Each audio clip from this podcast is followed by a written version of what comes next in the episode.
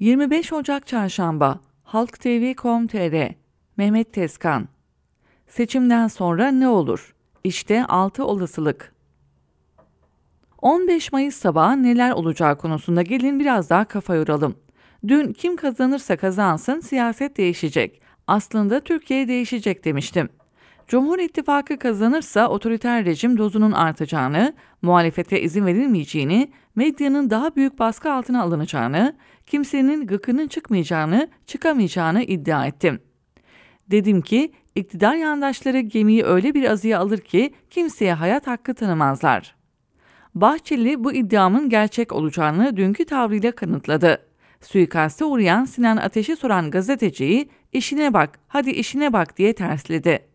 Bahçeli'ye eşlik eden milletvekili de gazeteciyi itiledi. Mesele bununla da kalmadı. MHP soru soran gazeteciyi ajan provokatör ilan etti. Cumhur İttifakı seçimi kazanırsa Türkiye'nin nereye savrulacağı Bahçeli'nin tavrından belli değil mi? Seçim arifesinde böyleyse kazanırlarsa seçim sonrasında nasıl olacağını tahmin etmek zor değil.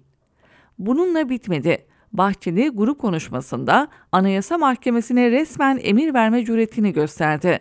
Anayasa Mahkemesi'ni tehdit eden bir üslupla konuştu.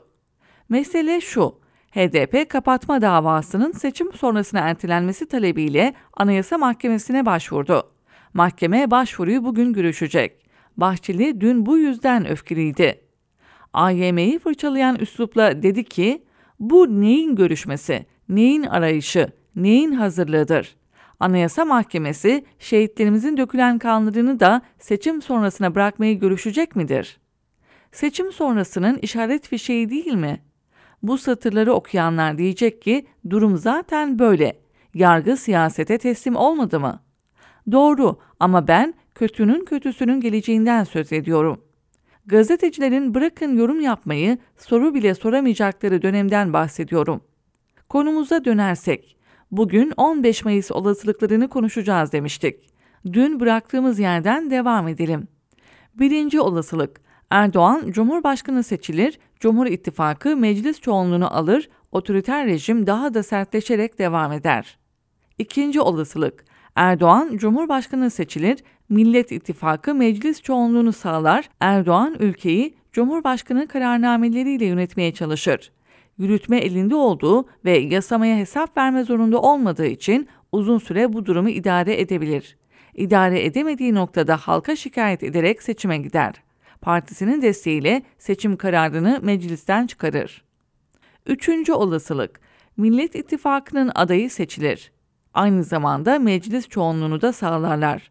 360'ı bulurlarsa 1-2 yıl içinde parlamenter rejime geçmek için anayasayı değiştirip referanduma giderler. 360'ı bulamazlarsa resmen başkanlık fiilen parlamenter sistem gibi olur. Ama Erdoğan 5 yıl kenarda kalmaya dayanamaz. Ülkeyi seçime götürmek için parlamenter rejime geçmeye destek verir. Tabi partisi parçalanmazsa. Dördüncü olasılık Millet İttifakı'nın adayı seçilir ama meclis çoğunluğu Cumhur İttifakı'nda olur.